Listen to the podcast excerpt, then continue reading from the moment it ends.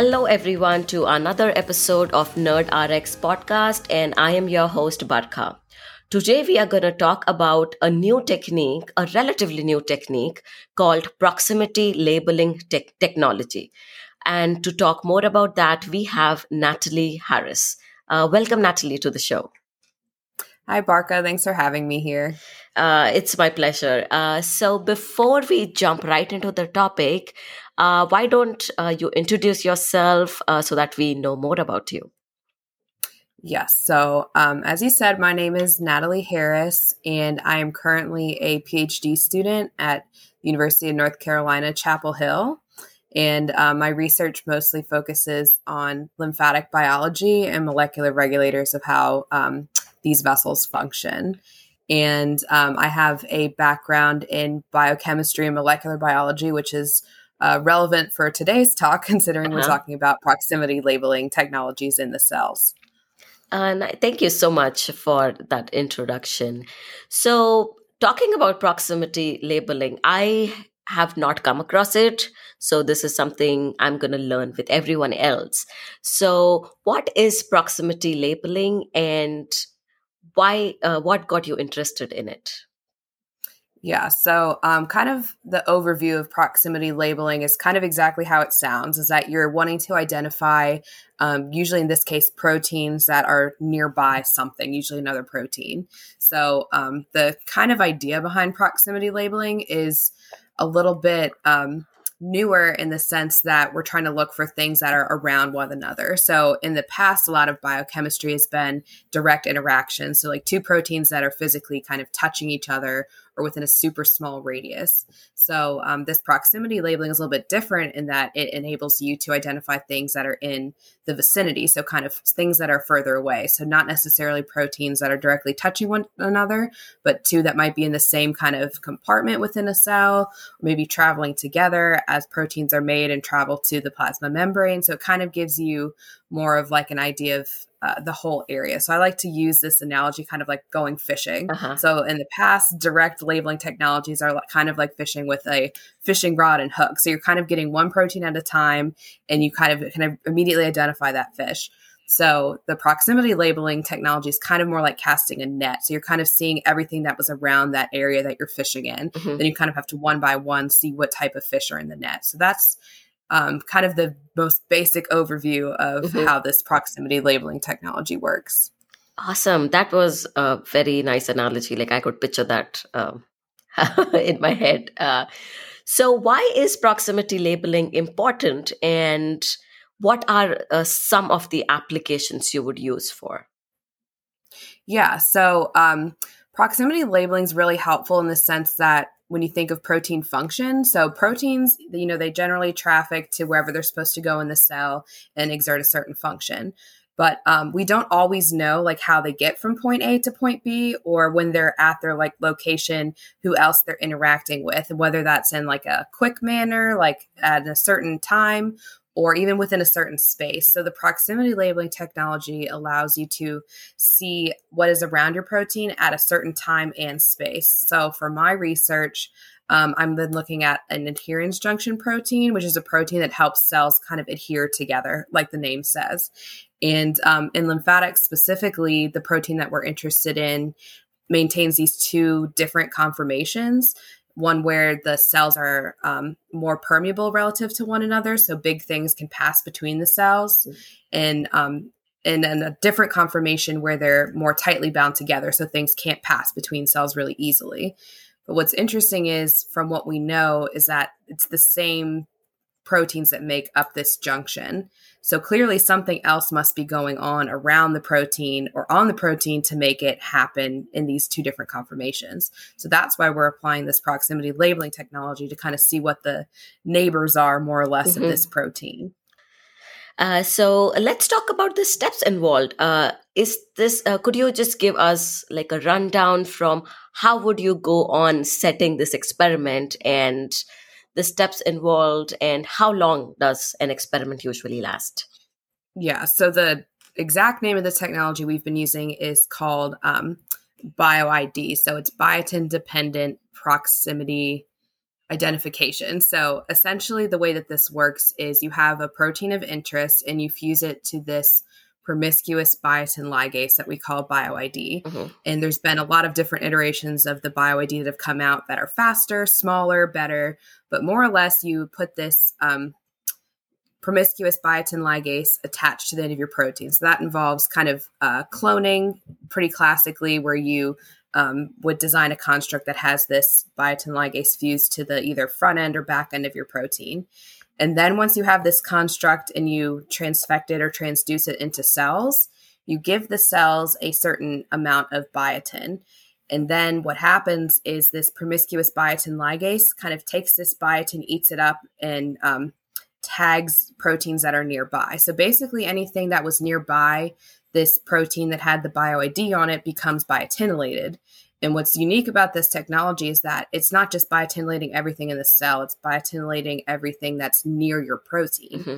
So then, now that you have this cell that has these certain set of biotinylated proteins, you can actually use um, an affinity pull down using streptavidin, which binds very highly and specifically to biotin. Okay. So essentially, what you're doing is you're pulling down these biotinylated proteins very specifically. And now that you have this set of biotinylated proteins, you can send it off for mass spectrometry to actually identify the proteins. So it's kind of like a wrangling the cattle that you've branded more or less. So mm-hmm. you uh, take the, your cattle that you know which who they are, then you put them in a pen, pull them down, and then send them off for identification. So essentially, it allows you to identify at the protein level which proteins were near your bait. Okay. And so, kind of like time wise, it takes um, however long it takes to do cloning, which for me, unfortunately, took many years just because my particular protein was um, really bad at cloning. But not to scare anyone off, I made other constructs for a different protein and they were very quick. It takes about a couple of weeks to get your mm-hmm. cloning done. And then the actual experiment itself is um, just transfecting or transducing your cells, which takes, you know, a couple of days, and then feeding it biotin, which is a couple of hours.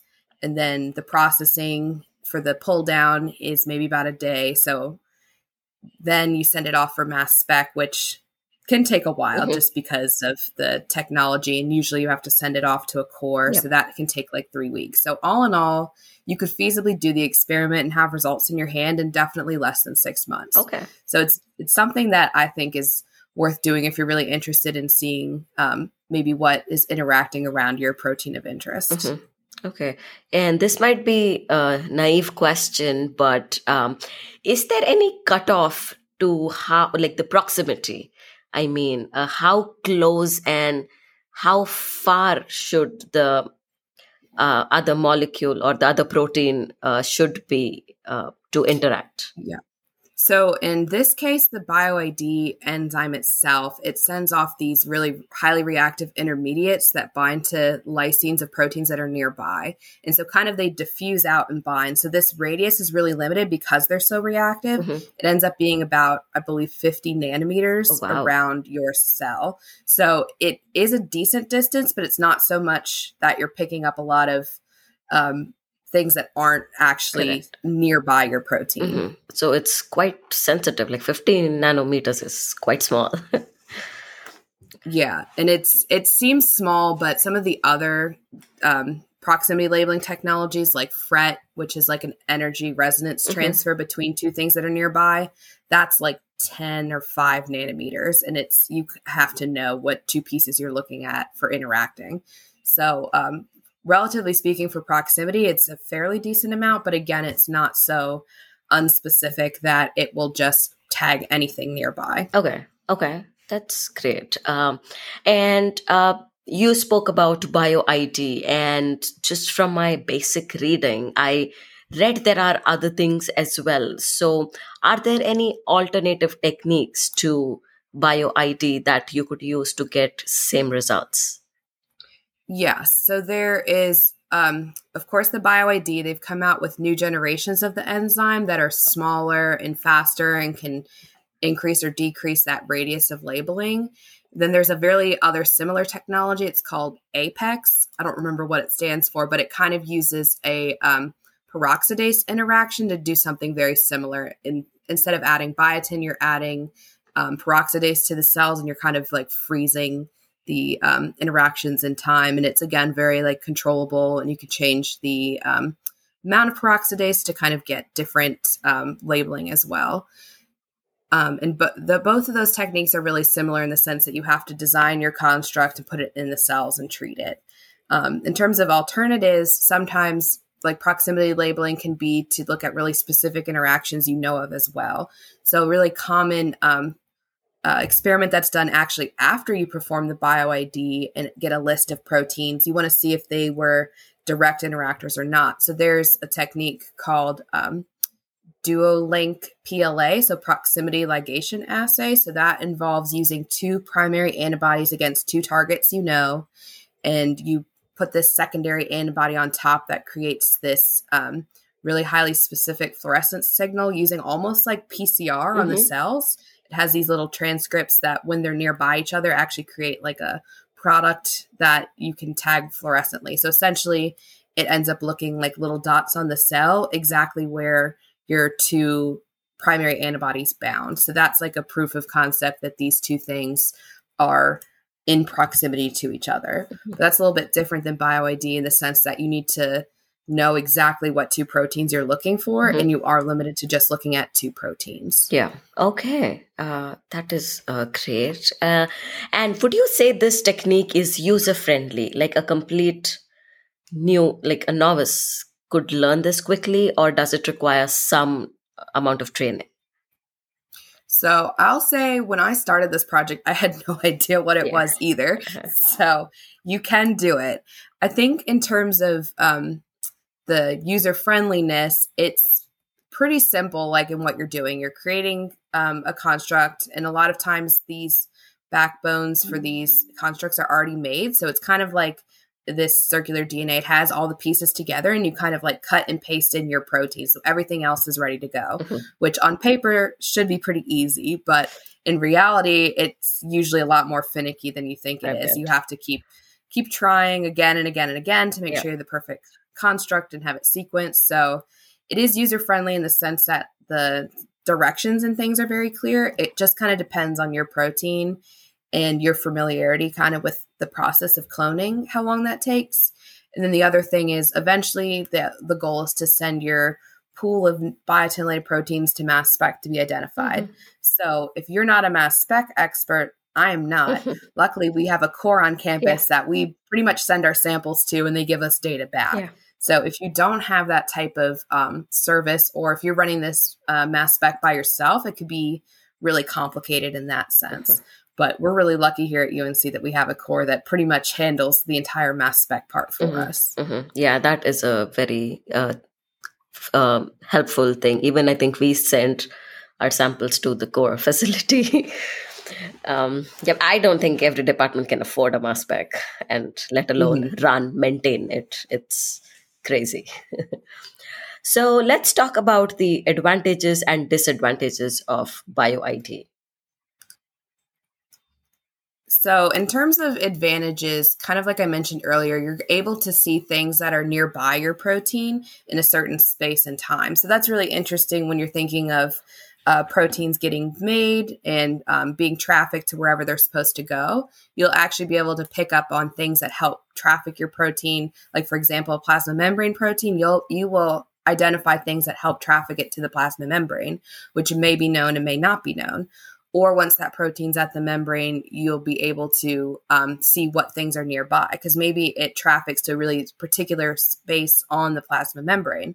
So this will kind of let you see those different things. But the other problem is, in terms of like a disadvantage, once you get this list back, you get all of it all together. So you're getting things like ribosomes in terms of you know having your protein being um, translated and um, transcribed. So then you also get um, things that are, you know, like actin, which kind of makes sense because actin's everywhere. Most likely, proteins have trafficked along actin somewhere because that's how cargo moves in the cell.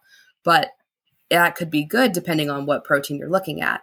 And then um, you also will get things like receptors at the membranes. So that can be kind of a disadvantage in the sense that you have this whole giant list all together. So it's hard to say what's real or not.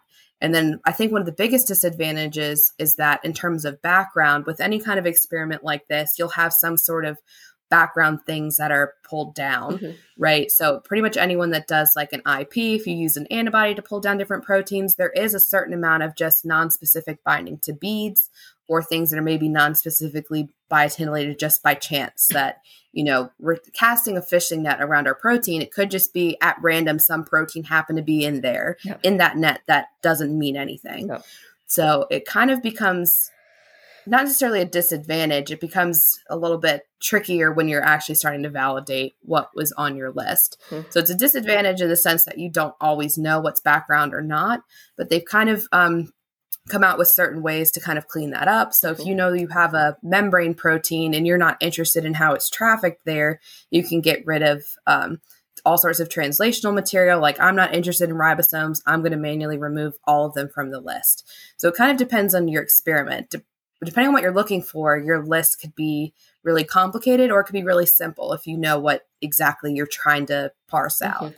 And again, um, like if you're looking at time, if you're just looking at how things change over time, what's in your list doesn't necessarily matter as much as what individual proteins are changing like with time. Mm-hmm. So it's very experiment dependent, but there's definitely ways to get around the disadvantages. Mm-hmm. Yeah, I think uh, most of the experiments, and especially when you start something new, the toughest uh, question is knowing exactly what you're looking for in most of the things and eliminating the unnecessary data to make your life simple. mm-hmm. uh, so uh, uh I know you uh, explained all the steps involved. Uh, if I may ask, which step is the most annoying or like you took the longest to troubleshoot? For me, it was cloning for my construct. But again, that was very specific to my protein because it took me, actually, I hate to say it, four years to get wow. it cloned. But um, that didn't happen with other proteins that I cloned. And then, kind of the most, I guess, then time consuming or difficult step is once you finally have that list in your hand, you could have a list of thousands of proteins. You're like, okay, what do I do with this? Yeah. So it can be scary but also kind of exciting because you get to at that point decide you know what's my next step mm-hmm. what do i want to focus on so for some people that can be really daunting and it definitely is but it's also very exciting at the same mm-hmm. time okay uh, and what would you say are the costs involved here like if there is a lab uh, very new to proximity labeling is it a technique that could easily be set up without uh, breaking the bank? Yeah, so I think it also kind of depends on your school's or your lab's ability to access and use a mass spec, mm-hmm. whether or not you're operating it yourself or with a core. Um, generally, cloning is not all that terribly expensive. A lot of these BioID constructs you can buy off of companies like Addgene, or even if you had a little bit more money, you could probably go to a place like VectorBuilder and say, hey, build this entire construct. I don't want to do any cloning. Mm. You make it and send it to me. So that can be um, actually pretty cheap depending on if you're going to do some of the cloning manually. So that's maybe like a $100 per uh, construct wow. and then just some incidental costs for like mm-hmm. enzymes, depending on how you're doing your cloning. And then doing the various like pull downs um, could be expensive because you're talking about um, streptavidin beads, which you use for your pull down. So those can be a couple hundred per use, but again, you can run a lot of samples on them. So kind of the bigger cost comes to once you've actually um, you know done the full experiment and you've pulled down your biotinylated proteins, the mass spec. At least at UNC, our core um, for about a about 12 samples maybe is like $3000 so once you get down there it can be pretty expensive oh. because they're you know running it on the mass spec. They're also spending their time cleaning up the data. So there's special steps that you have to do for mass spec regardless of what the experiment was to just clean up the data. So like a big contaminant for all mass spec experiments is keratin because even though we think we're the most sterile in the world, we somehow get skin cells and hair cells into our things. So they do cleanup steps like that. And then ultimately, at least at UNC, they actually analyze our data for us. They give us um, quality scores on how good our different replicates were, how clean they were, and they ultimately also um, do all the searching and pull out all the proteins that were identified. Mm-hmm. So, in terms of their time, the cost is justified for sure because they're doing a lot of yeah. work on our samples, but it can be really expensive. So, if you're trying to look at like 12 different conditions, it's really not going to be cost effective. So, that's why we do a lot of optimizing before we get to that point because you can mm-hmm. still perform the whole experiment, do the pull down, and then actually run out your proteins on a gel and use streptavidin to see kind of how many proteins, relatively speaking, were pulled out. And so, like, you can compare two different um, gels for two different proteins, and they will actually look really different. Like, they'll look like a smear, mm-hmm. but the smears will look different. So, that tells you that what was being biotinylated is actually unique to your protein.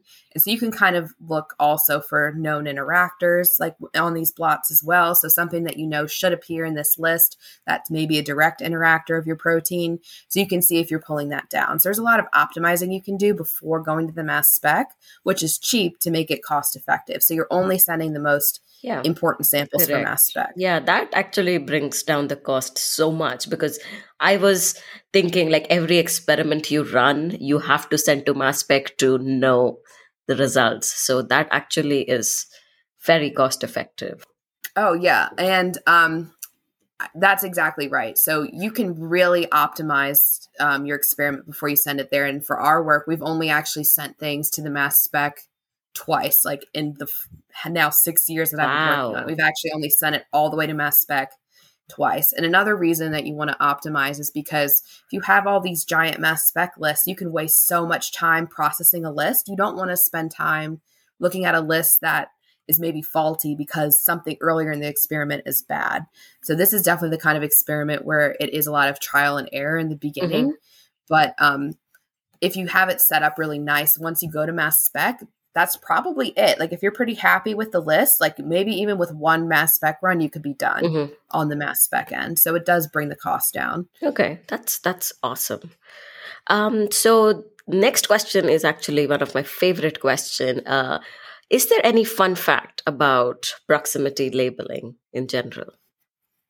Um, I think kind of the fun fact about it is because it's so new, people are just starting to use it in all these different um, areas. So for me, I work in lymphatic biology. And so most of the play- papers I've read with my version of the BioID have been plant papers. Mm. So it's really interesting to see like people are using this technology all in all sorts of different fields. So that's been really interesting for me. And then my lab had a semi personal connection to the BioID technology. This postdoc that I worked with, who kind of helped me start this project and introduced me to the technology, his best friend from undergrad I was actually one of the scientists that came up with the BioID technology. Oh so if God. we had problems, we could go directly to the yeah. source. he would go directly to the source and be like, "Hey, I don't get this. Explain." So it was um, really nice for us, but it was really funny because it's just like a small world. And he hadn't talked to him in probably like I don't know over 10 years and then um, it was really funny like hearing them on their zoom talk it was like no time had passed at all so yeah. as it goes to show you that you know you never know, like, in, especially in science, like all these random people you might meet at like conferences or just know in general can help your project yeah. out and you can help each other out. So it goes to show like science is really a community. Yes, you know? absolutely. And um, by doing this podcast, I've realized like it's such a small world. I am realizing, and I have had few guests. I was just talking to them about uh, the issues I was having in my Western blot regarding antibodies. It's always an antibody. And they suggested me something. I bought a trial size and it worked. I was working on that antibody for like eight, nine, ten months and nothing was working. And they just suggested a simple thing from a different company and it it has to be like the best western blot i've ever gotten. So uh, it's really like it's a community and i think we can only excel by talking and communicating basically yeah i agree and it's also like really nice to like even look at like other fields too because i feel like sometimes when you're doing your research and you're just seeing the same names exactly. on the papers all the time the same techniques it's really nice to be able to see what other people are doing mm-hmm. so i really think your podcast is really great because you just are profiling a lot of different technologies mm-hmm. so a lot of times like you might see something then you're like oh that's kind of a cool idea but i have no idea like how it works yeah. or even how expensive it is. Because a lot of times, if you go to your PI and be like, I want to do this, the next question is, How much, how does, much it does, it cost? How quick is it? and you're like, yeah. I don't know. They never tell you in the yeah. papers. Yeah, yeah, exactly. well, and my last question for you would be Could you suggest any articles or protocols for proximity labeling so that I can link that down in the description? Yeah, so there's uh, a lot of different BioID technology out there these days, but one of my favorite it's called um, Meet the Neighbors. So it's it's a really cute title yeah. uh, for BioID. So it's kind of a review article that explains generally how BioID developed. So it's a little bit I don't want to call it old. It's from 2016, but that was yeah. about the very first BioID technology. So pretty mm-hmm. much if you understand this uh, paper and the basic concepts, any other things you see. So, like they have BioID, Apex, BioID 2, mm-hmm. Mini Turbo, Turbo. Mm-hmm. They have something else called Mini something, I don't know. Mm-hmm. But if you understand that most basic original um, idea, you can really kind of understand any new technology. And I think this paper, Meet the Neighbors, um, mapping local protein interactomes by proximity dependent labeling with BioID, is probably one of the best explanations. I think they have really good um, graphic kind of visually showing you that same idea about the fishing net that I've talked about. Mm-hmm. They really kind of show it visually, like what you're looking at. So I think that's a really great place to start. Well, okay. Thank you so much. I will make sure to have that in the description below in the show notes. Um, and with that, uh, I'm going to end today's episode. And thank you, Natalie, so much for giving us your time and explaining what proximity labeling is. Thank you. Uh, and listeners, I will catch you next week on another episode of the podcast. And in meanwhile, if you have any suggestions or if you would like to join me on the podcast, please email me at barkha at nerdrxpodcast.com. And remember, it's good to be a nerd. Bye.